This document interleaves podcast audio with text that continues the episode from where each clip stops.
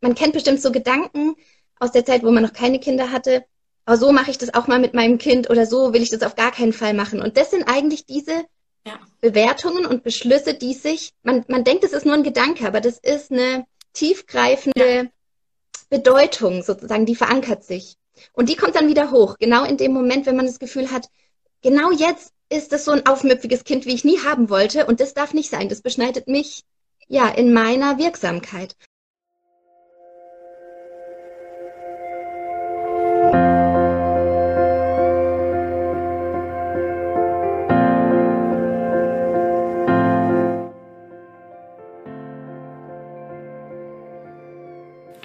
Hallo und herzlich willkommen bei Loslassen und gemeinsam wachsen, deinem Podcast rund um bewusste und bedingungslose Elternschaft.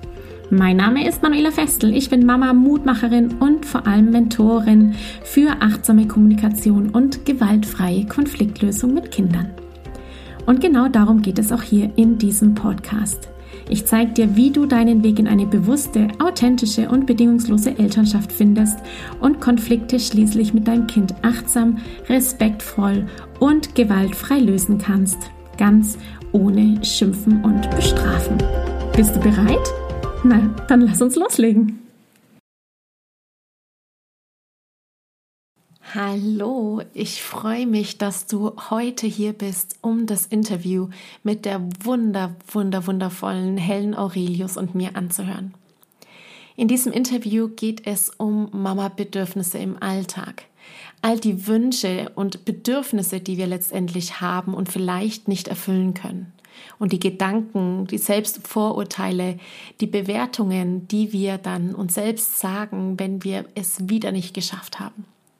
Helen Aurelius ist Hebamme und psychologische Beraterin und vor allem ist sie Begleiterin für Mütter auf ihrer ganz individuellen und friedvollen Mutterschaftsreise. Ich freue mich riesig, dass ich Sie für ein Interview begeistern konnte und wünsche dir ganz viel Freude dabei beim Zuhören. Also, ich bin die Manuela von Sprachzeichen und ich freue mich riesig, liebe Helen, dass du Zeit hast heute zu einem wunderschönen Interview mit einem ganz spannenden Thema. Ich habe tatsächlich eine Facebook-Gruppe unter anderem und da ist momentan das ganz große Thema Bedürfnisse. Also wie kriege ich es hin, dass ich als Mama meine Bedürfnisse erfülle, obwohl wir ja in einer schwierigen Zeit sind und die Kinder alle zu Hause und Kinderbedürfnisse da sind, der Partner Bedürfnisse hat. Und äh, da ist wirklich so die Herausforderung für meine Mamas, die da da sind, das irgendwie unter einen Hut zu kriegen. Und das ist ja ein großes Thema. Es ist ja wirklich sehr komplex. Und da habe ich mir gedacht, wenn ich da jemanden dazu brauche, um da mal ins Gespräch zu gehen, dann bist es du, liebe Helen. Schön. Und ja, und freue mich auch total, dass das jetzt geklappt hat. Wir hatten es ja schon ein bisschen vor und jetzt endlich haben wir unseren, unseren Interviewtermin mal hinbekommen. Denn was bei den Mamas meistens mitschwingt beim Thema Bedürfnisse, ist nämlich auch das Thema Schuldgefühle. Und ähm, ja, ich würde sagen, wir starten vielleicht einfach direkt los, weil einen besseren Experten für das Thema Mama sein und Verbundenheit, glaube ich, äh, gibt es gar nicht, liebe Helen. Und ja, ich würde. Dann sage ich noch ein bisschen was zu mir. Genau, ich würde mich freuen, wenn du direkt mal erzählst, was von dir erzählst und ähm, dich mal vorstellst. Genau, also mein Name ist Helen Aurelius. Ich bin Hebamme und habe zehn Jahre lang in dem Beruf gearbeitet als freiberufliche Hebamme, also komme sozusagen ja aus genau dem Moment, wo die Mama, das Mama-Sein entsteht. Und diese allerersten ja, Minuten und Tage durfte ich begleiten im Wochenbett und auch schon davor im Geburtsvorbereitungskurs. Und davor habe ich drei Jahre im Kreissaal gearbeitet, richtig in der Geburtshilfe. Habe dann selber meine große Tochter, also mittlerweile genau die, die älteste, bekommen. Und dann war natürlich Familie nur vereinbar mit der Freiberuflichkeit gleichzeitig.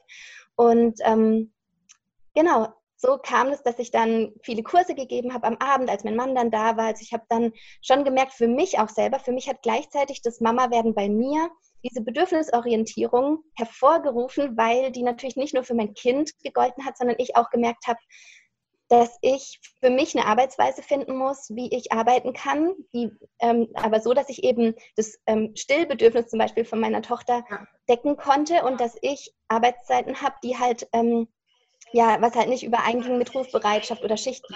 genau, da bin ich sozusagen das erste Mal mit diesem mit der ganzen Thematik Bedürfnisorientierung in Berührung gekommen. Und bei mir war das auch wirklich so, dass es für meine Tochter gegolten hat und irgendwie fast gleichzeitig auch für mich. Genau. Und ähm, dann wurde sie älter, meine mittlere Tochter ist geboren worden und ich habe gearbeitet, immer wieder freiberuflich, immer nach den Geburten, also meinen eigenen. Ist ein bisschen Zeit vergangen, meistens so mit dem Beikoststart, dass dann genau die ja. Muttermilch nicht mehr ganz so ähm, wichtig war von der Ernährung her, von der Versorgung her. Und dann ja, habe ich wieder angefangen, die Wochenbettbetreuung aufzunehmen oder am Wochenende noch einen Kurs zu starten.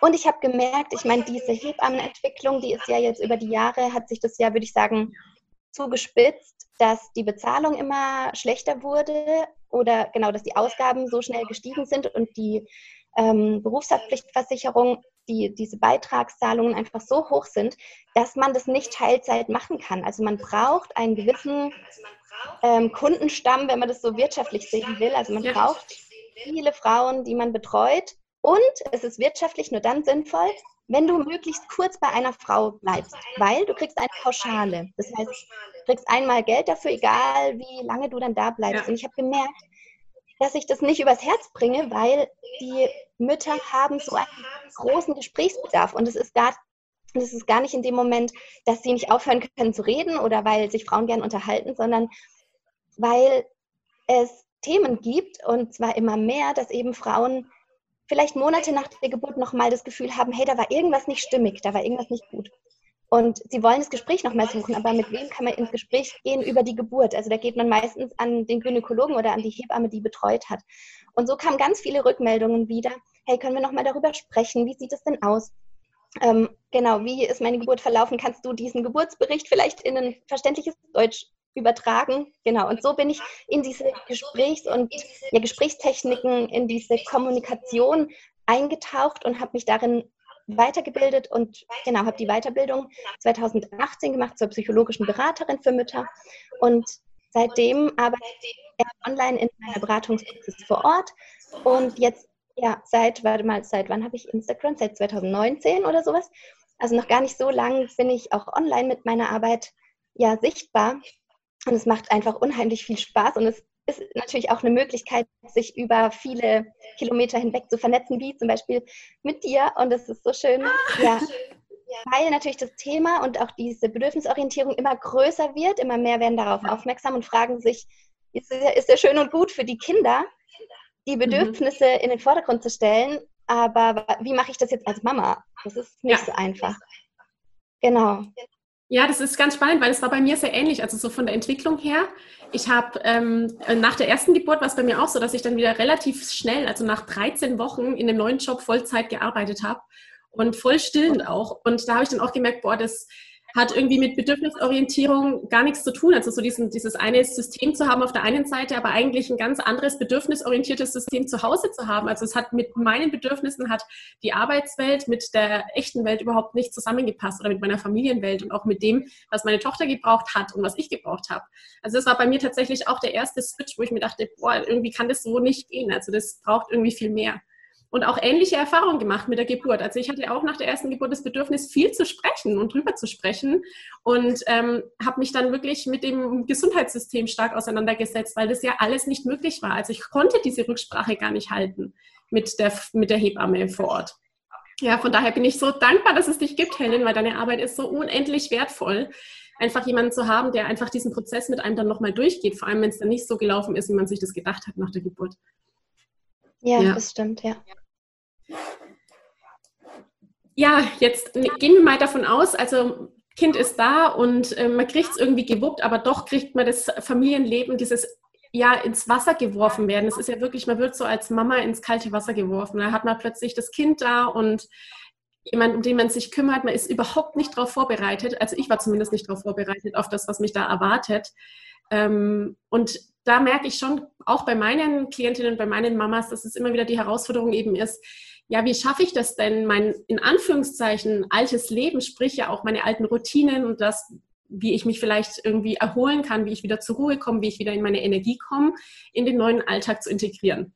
Und das ist, glaube ich, die Hauptaufgabe, die alle haben, die dann so ähm, sagen, ja, ich früher, früher, bevor ich Kinder hatte, da habe ich dies und jenes gemacht und jetzt geht das alles nicht. Und mit diesem, ich sage es mal, negativen Blick kommt dann auch plötzlich natürlich auch so dieser, dieser Verlust, so, ah, ich habe mein altes Leben vielleicht verloren und natürlich auch so die negativen Gedanken. Wie, wie kann man da wieder rauskommen? Wo kann man da einen, einen Switch finden, dass man sagt, ich habe ja. ja aber doch viel mehr bekommen, einen viel größeren Schatz? Ja, genau.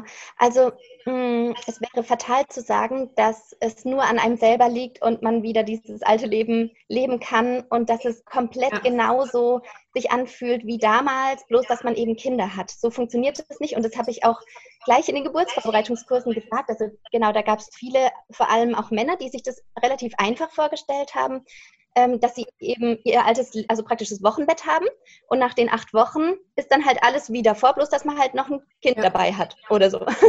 genau. So und ungefähr, aber ist, glaube ich, die Vorstellung, genau. Ja, genau. Das ist natürlich schwierig ähm, in der Kommunikation, weil man natürlich nicht den Teufel an die Wand malen möchte und nicht alles schwarz malen möchte, weil es kommt ja komplett auf das Kind drauf an und es kommt auf die Eltern drauf an, auf die Paarkonstellation ja. und auf das Netz, wie die Familie aufgestellt ist. Allein ja. darüber könnten wir schon stundenlang, glaube ich, reden. Genau. Genau. Aber wir gehen jetzt mal davon aus, dass eben das Kind ist da und meistens meiner Erfahrung nach ist das eine Fragestellung, die wirklich dann kommt, wenn die Kinder in die Autonomiephase kommen.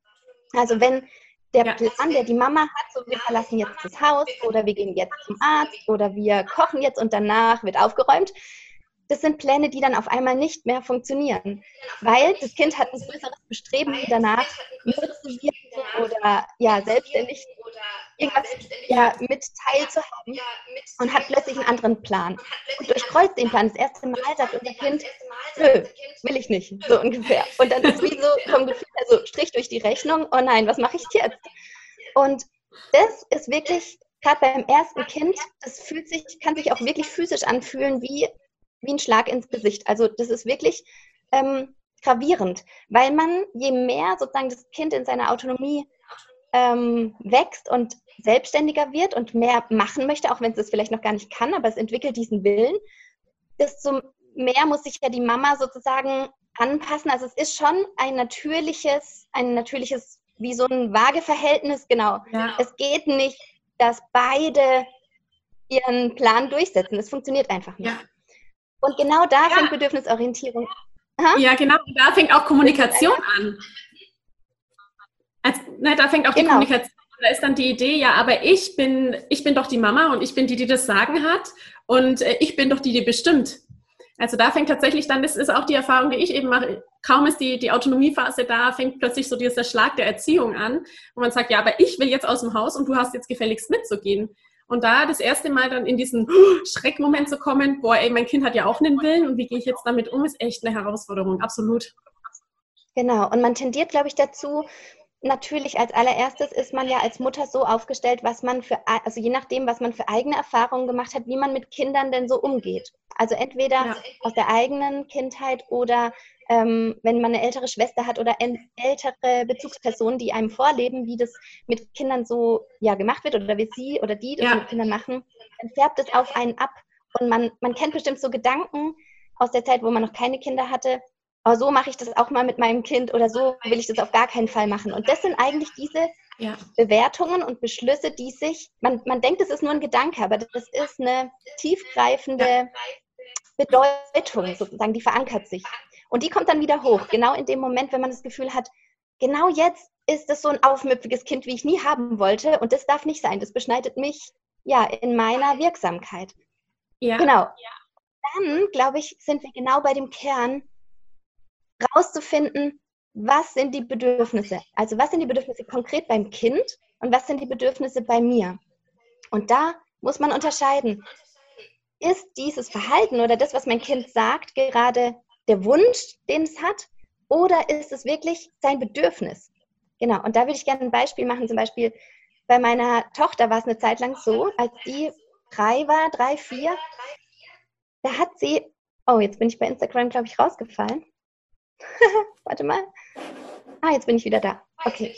Ja. Genau, als sie drei war, Da hat sie gesagt, ähm, immer wenn sie Hunger hatte, hat sie gesagt, Mama, ich will ein Eis. Mama, ich will ein Eis. Und es kam dann wirklich so von dem Beschluss oder von dem Gedanken, sie möchte jetzt ein Eis, bis dass sie das haben, also wirklich im Mund hat.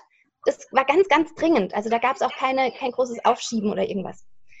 Und dann war es natürlich so, boah, das, das löst ein enormer Druck irgendwie aus, oh, jetzt, das ist ein, ein wichtiges Bedürfnis oder was ist denn da jetzt dahinter?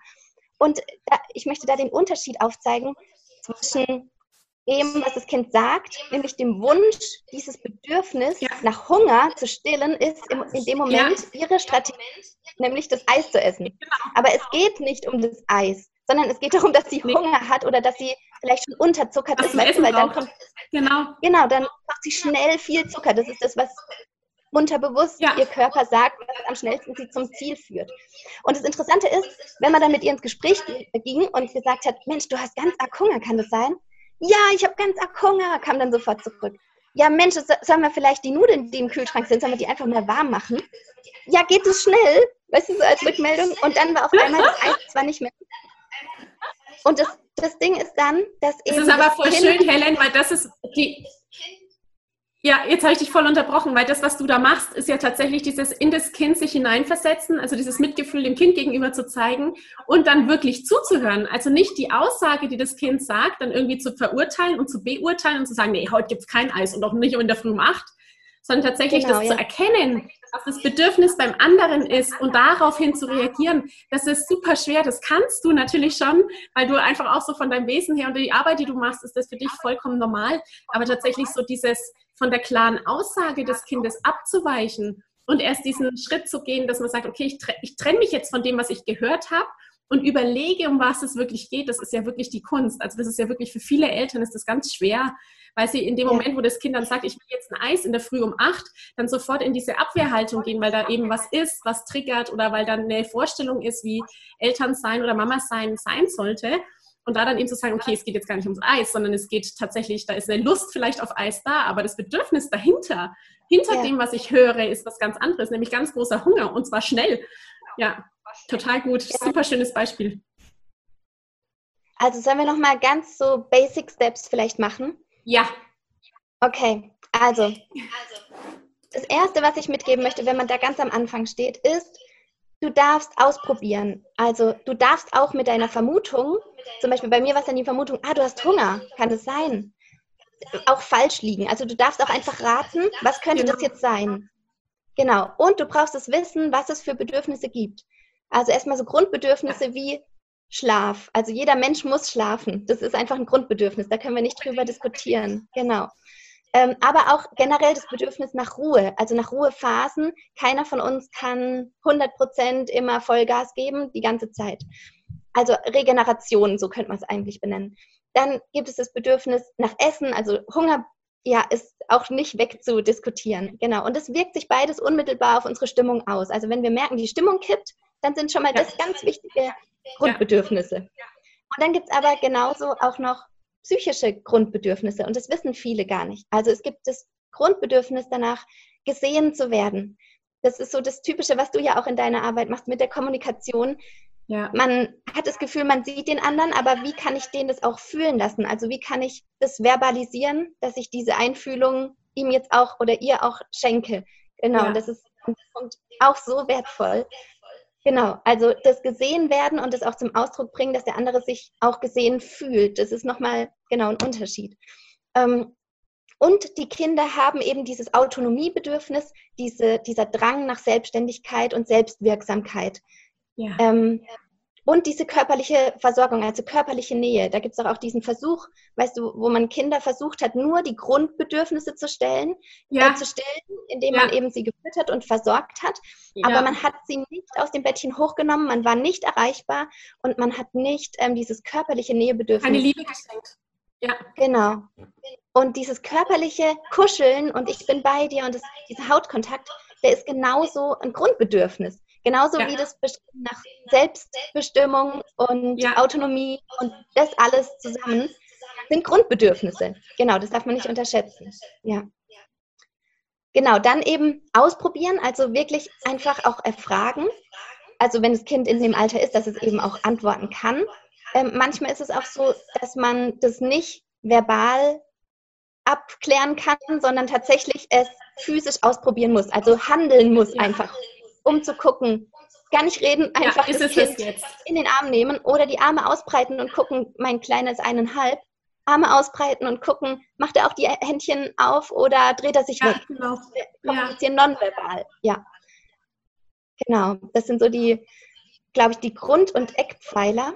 Und ähm, es braucht eine gewisse Feinfühligkeit. Und da bin ich, da bin ich sozusagen wieder als Hebamme zurückgeworfen thematisch in die Zeit, wenn wirklich das Baby gerade auf die Welt kommt, im ersten Babyjahr, da entwickelt sich diese Feinfühligkeit. Und da haben wir auch genau diesen Hormoncocktail, den es ja braucht. Also wir haben das Oxytocin, das Liebeshormon, was diese ja. Feinfühligkeit mal erleichtert. Wir können Babyzeichen richtig gut lesen. Wir können prompt mhm. auf die Bedürfnisse Total. oder auf das, genau, auf das, auf das Weinen oder was auch immer, auf, auf den Unmut reagieren. Und das wiederum, das ist ein Regelkreislauf. Also das wiederum schafft Vertrauen, auch beim Kind. Meine Mama kümmert sich, meine Eltern sind für mich da. Das heißt, genau, das heißt, das ist ein fein abgestimmtes System und das ist manchmal schwierig, ähm, wenn ich vorher nichts mitbekomme, wie das gelaufen ist, und dann mit drei heißt auf einmal, ja, und wie ist das jetzt mit den Feindzeichen? Da, ja, genau, da muss man genau, sich auch manchmal nochmal die Geschichte angucken. Ähm, was ist bis jetzt gewesen? Also wie ist die Geburt verlaufen? Wie war denn die Schwangerschaft? Das hat einen enormen Einfluss und auch das erste Babyjahr. Sowieso alles, was wir Menschen erleben, prägen uns für die Zukunft. Das heißt, das ist eigentlich ein, ein Startschuss für die Zeit, die dann danach kommt. Und meistens ist es die Autonomiephase. Ja. Die geht ja so von eineinhalb bis ins Grundschulalter rein. Und genau, da ist es ähm, ja wichtig, da auch hinzugucken, wie war das Bonding, wie war die erste Zeit. Genau, da findet man auch ganz viel auf meinem ähm, Instagram-Kanal. Wer, wer das, also wen das jetzt interessiert, darf ich das kurz einschmeißen, Manu? Ja, natürlich, bitte, unbedingt. Okay, da kann man ganz viel nachlesen auf Instagram unter @mamaherz und Babybauch ähm, oder Helen Aurelius, genau, da findet ihr mich und da gibt es viele Beiträge ja über die allererste Zeit, weil die eben so wahnsinnig wichtig ist. Genau. Das unterschätzt man wirklich. Das erste Jahr ist im Bereich der Bindung ja unglaublich wichtig. Also wer da wirklich den, die, den, den Samen sät, der erntet später. Das wird so oft unterschätzt, ja. wie wichtig das erste Jahr ist. Ja. Aber was mache ich denn jetzt, Helen, so die konkrete Beispielfrage? Ja, also die, die Idee, ich komme ja gar nicht mehr dazu, mein Hobby zu erfüllen. Ich komme ja gar nicht mehr dazu, zu entspannen. Ich laufe den ganzen Tag auf Anspannung und ähm, komme aber nicht mehr in die Entspannung rein. Vor allem so das Thema Hobby, wirklich der Klassiker, früher habe ich mal und jetzt kann ich ja gar nicht mehr. Und damit einhergehend natürlich so die Trauer darüber, dass man plötzlich nicht mehr sein Hobby erfüllen kann oder nicht mehr mal in Ruhe aufs Klo. Das ist ja das, was ganz am Anfang immer ist bei den ganz Kleinen. So, ich kann gar nicht mal in Ruhe aufs Klo. Mein Kind ist immer mit dabei. Ähm, haben wir da oder haben da die Mamas zu hohe Erwartungen? Oder ist es tatsächlich, ähm, dass nicht die, die passende Strategie da ist, um mal in die Entspannung zu kommen oder die Bedürfnisse zu erfüllen? Also auch auf der Seite der Mutter gibt es diese Diskrepanz zwischen Bedürfnis und Wunsch. Also, ich möchte es ganz konkret machen. Ähm, ich, hatte, ich hatte die Situation bei mir persönlich, ich hatte alle drei Kinder, beziehungsweise zwei von drei Kindern in der Betreuung. Ich hatte meine Große in der Schule und meine Kleine im Kindergarten und ein Baby zu Hause im Wochenbett.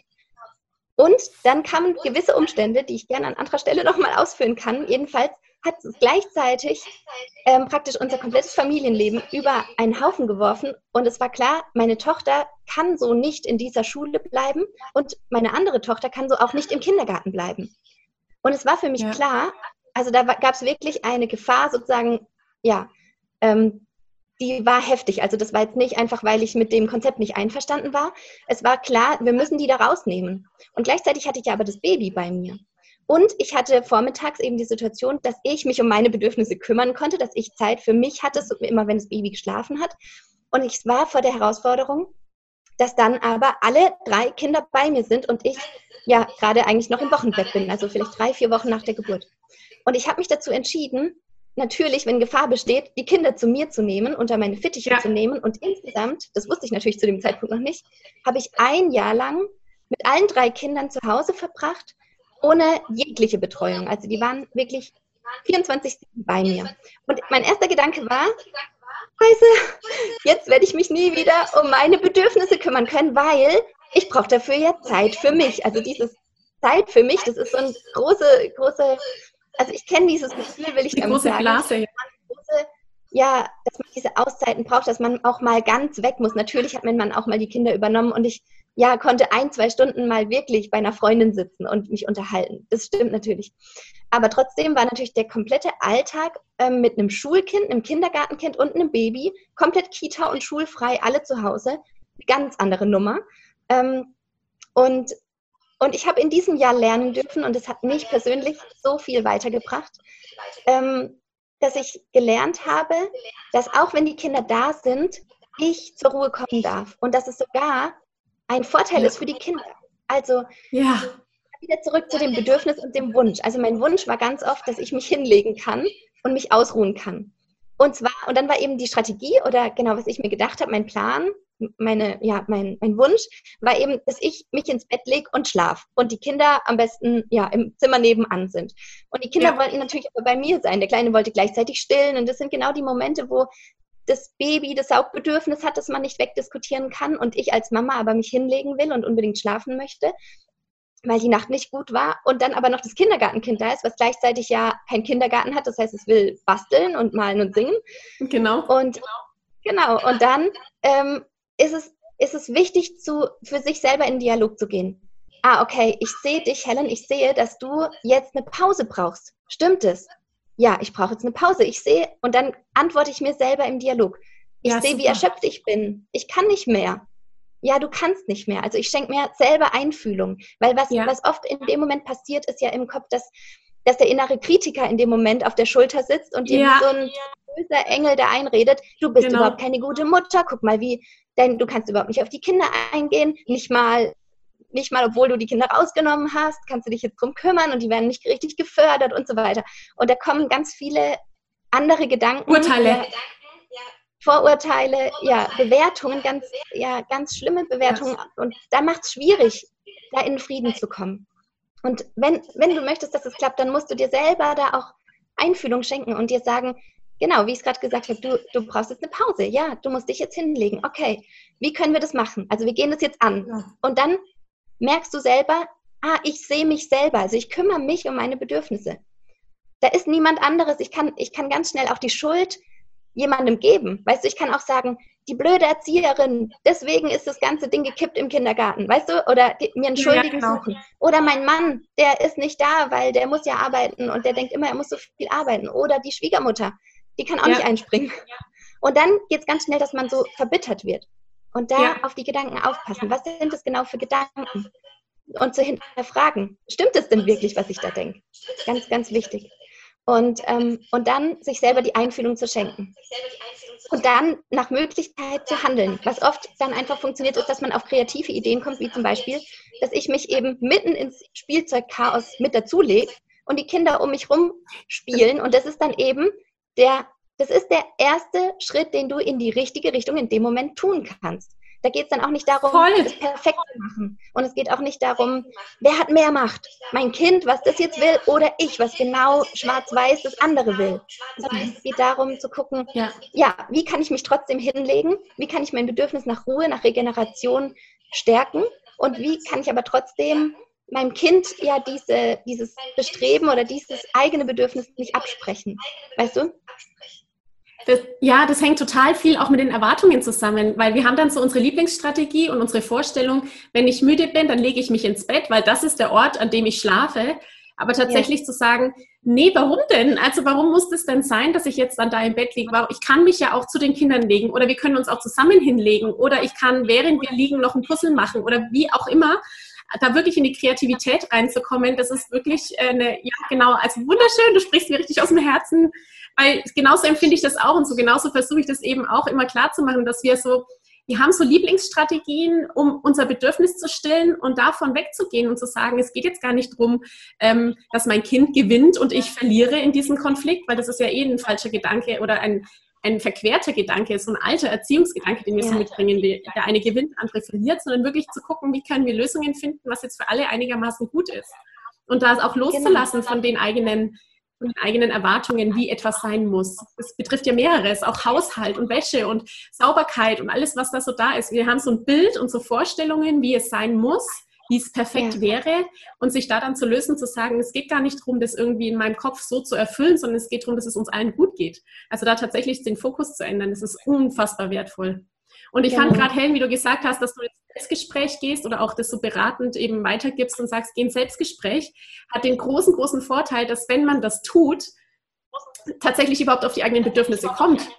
Weil meistens ja. ist man ja so verbittert oder tatsächlich in diesem Schuldfluss, so, ach, wenn jetzt die Oma, die Oma konnte heute nicht kommen und deswegen geht es mir schlecht, dann bin ich schon so in einem, so einem Gedankenchaos und Gedankenwust drinnen, dass ich mich gar nicht mehr spüre, dass ich gar nicht mehr weiß, was ich eigentlich gerade brauche. Dann bin ich nur noch so auf diesem, in, in dem roten Bereich und komme gar nicht mehr in den grünen Bereich, wo es dann so eben, wo ich mich reflektieren kann. Und in diesem Gespräch dann zu sein, ist ein wunderschöner Tipp, den ich da auch an dieser Stelle gerne weitergebe, wirklich so ins Selbstgespräch zu gehen, um überhaupt die eigenen Bedürfnisse zu erfüllen. Und weißt du, was ganz interessant ist? ich habe die Erfahrung gemacht in der Beratungspraxis und auch bei mir selber, dass in dem Moment, wenn ich mit mir selber liebevoll umgehe und zu mir selber sage, ja. ah, okay, ich sehe, du brauchst, guck mal, die Nacht war echt scheiße. Ja, die war echt scheiße. Genau. Du kannst nicht mehr. Ja, du bist an deiner Grenze angekommen. Das ist jetzt deine Grenze. Genau, du brauchst jetzt Regeneration. Dass manchmal, manchmal ist es wirklich so, dass wir da, dass wir in dem Moment, wo wir gerade sind, nicht die perfekte Lösung finden, um uns die Regeneration oder was auch immer das Bedürfnis ist, zu schenken.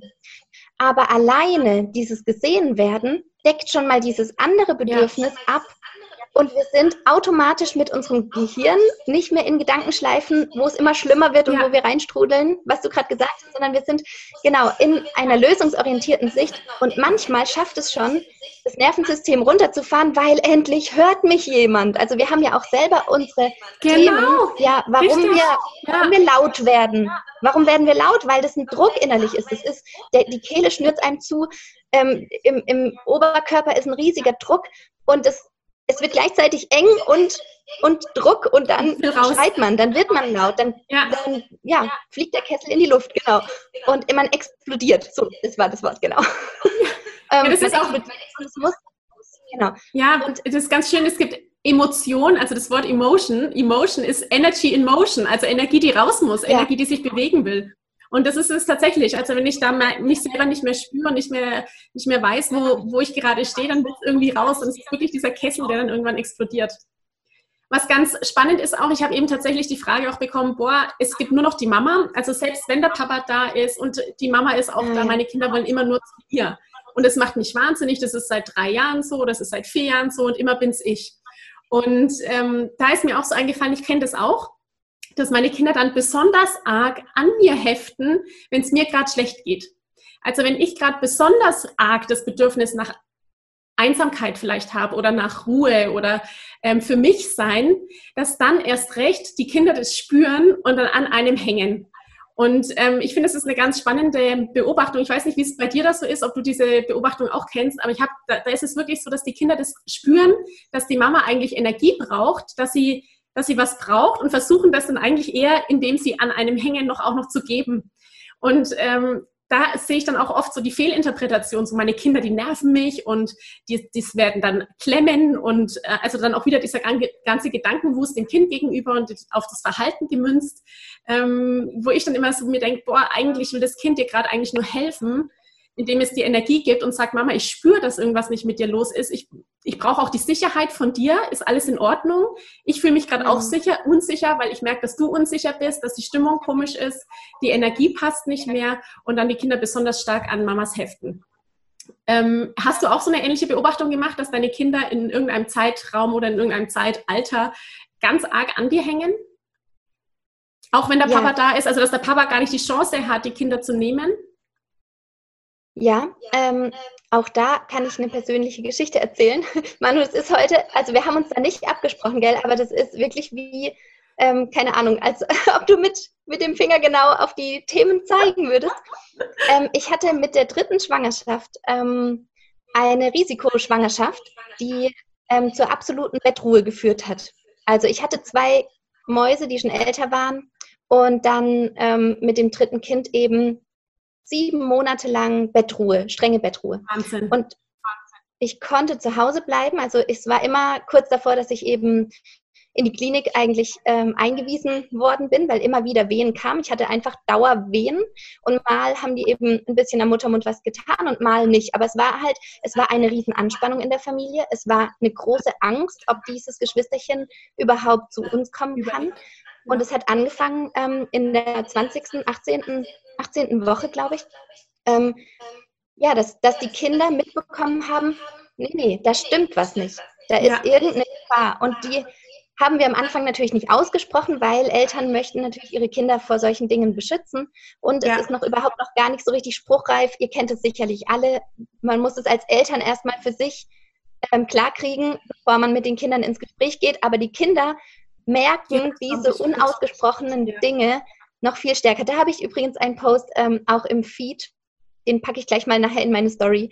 Ähm, genau, da geht es auch darum, dass eine Mama ähm, ja irgendwas spürt, was sie total beschäftigt und es sich nicht traut auszusprechen und das Kind benennt es aber für sie. Also das Kind ja. sagt genau, um was es ah, geht. Ich gleich Gänsehaut. Ja, ja. Ja. Und die Mama denkt sich, ja, also fühlt sich noch mal mehr konfrontiert damit und eigentlich als Einladung, als Zeichen, hey, du kannst ruhig mit mir drüber sprechen, weißt du? Ja. Ich spiele so als Kind. Genau. Oder gib mir die Antwort, also sprich's aus ja. Und signalisiere mir, dass das, was ich fühle, tatsächlich in Ordnung ist und dass ich da genau. richtig fühle, dass ich spüre, dass da was nicht stimmt. Also Mama, gib mir dein Feedback. Es geht ja da auch ganz oft darum, dass die Kinder eine Antwort kriegen zu der Frage oder zu dem Gefühl, das sie haben. Genau. Genau. Und trotzdem braucht es einen gewissen Raum der Orientierung. Das geht natürlich nicht von jetzt auf nachher, dass man das klar hat, benennen kann für sich selber, bewerten kann, wie gehe ich damit um als ja. Mama und dann sofort dem Kind sagt, das ist ein Prozess, der darf auch seine Zeit dauern. Aber es ist immer wieder erstaunlich, wie feinfühlig einfach die Kinder sind, wie, wie starke Antennen sie für sowas haben. Und ja. ähm, genau, es, es war genau die Situation praktisch, dass ich eben eigentlich mich ausruhen sollte und ähm, die Füße stillhalten sollte. Und die Kinder gemerkt haben, das ist ja nicht normal, dass eine Mama nur im Bett liegt. Also da sind wir ja selber äh, schlau, weißt du? Ja, ja. Und Genau, und ähm, gleichzeitig sollten sie natürlich zu anderen ähm, Betreuungspersonen, zum Papa viel mehr und zur Schwiegermutter und im Kindergarten und so. Das war ja wichtig, dass ich mein Netz hatte, auch an Personen, die natürlich schon vertraut und bekannt sind, wo sie hin können und sich auf, also gut aufgehoben fühlen.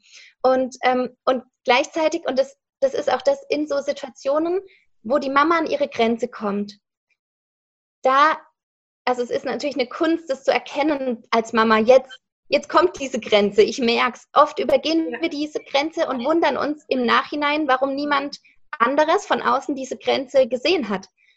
Ja. Wie soll jemand anderes das sehen, wenn du nicht deutlich machst, stopp, hier ist meine Grenze. Ich muss mich jetzt ausruhen. Also das, das ja. Benennen und das, ähm, auch wenn es schmerzhaft ist, also sich zuzugestehen, dass ich als Mama jetzt gar nicht für meine Kinder da sein kann. Das sind ja auch manchmal Dinge, die dürfen gar nicht sein im Kopf. Das ist schambehaftet. Das wollen wir eigentlich wegdrücken und gar nicht so richtig wahrhaben. Zaubern. Weil ja. ich bin doch hier die Mama, ich bin doch hier die Mütterberaterin oder wie auch immer. Weißt du, solche Gedanken sind dann da. Und, und sich aber einzugestehen, ja. ich bin jetzt aber in dieser Situation und ich brauche jetzt Hilfe. Oder eben im Beispiel von deiner Mama, ähm, die diese Frage gestellt hat, ich komme jetzt an meine Grenze. Es ist auch wichtig, dass ich gut genau. gestärkt bin, dass ich als wichtigste Säule in meiner Mutterschaft gut um, also mich um mich kümmere, ja. dass ich gut aufgestellt bin. Und es ist dann egal, ob man ein oder drei oder fünf Kinder hat. Das kommt nicht auf die Anzahl der Kinder drauf an, sondern es kommt drauf an, ähm, in dem Moment als Mensch muss es, also genau, es muss dir immer gut gehen, besonders wenn du halt Familie hast und wenn die Kinder auf dich ja auch angewiesen sind. Das heißt, wenn dein Tank voll ist, kannst du ja viel besser mit deinem Kind wieder umgehen. Und das soll aber kein, also das wird oft so auch als Freifahrtschein genommen, ich fliege allein in Urlaub und ich mache Party nachts und weißt du, also es gibt natürlich da auch Grenzen, das ist uns ja klar. Aber ähm, genau, es ist unglaublich wichtig, unsere Bedürfnisse zu decken und ganz wohlwollend auf die Strategien zu gucken, dass die vereinbar sind mit Familie. Ja. ja, Ach, schön, Helen, das war ein sehr schönes Schlusswort. Vor allem auch für die Partnerschaft ist das so wichtig. Wenn dann der Partner spürt, dass sich die Frau um sich kümmert, dann hat der natürlich nicht auch noch die Last, dass er irgendwelche Dinge erfüllen muss für den anderen. Also da gibt es dann ja natürlich in der Partnerschaft auch noch ganz oft die Probleme. So, ne, du hast es vorhin mal benannt, mein Mann ist in der Arbeit und weil der nicht kommen kann, kann ich meine Bedürfnisse nicht erfüllen. Das kann sich ja dann noch ganz schön in den Konflikt hochpotenzieren. Und daher, ja, also wirklich immer das Beispiel mit der Atemmaske, wenn wir Mamas uns um uns kümmern, geht es überhaupt der ganzen Familie gut. Also nicht nur uns selber, sondern auch den Kindern geht es besser, weil sie wissen, der Mama geht es gut, dem Partner geht es besser, weil er weiß, meiner Frau geht es gut.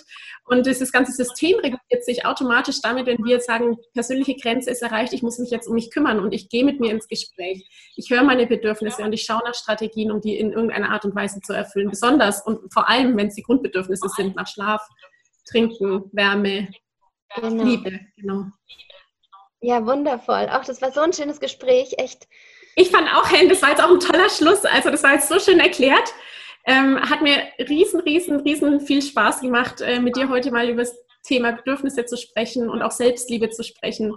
Und ähm, ich bin dir sehr dankbar, dass du heute Zeit hattest. Freue mich sehr darüber und hoffe, dass wir zu einem anderen Thema demnächst vielleicht mal wieder ein Gespräch führen können. Ja, voll schön, genau.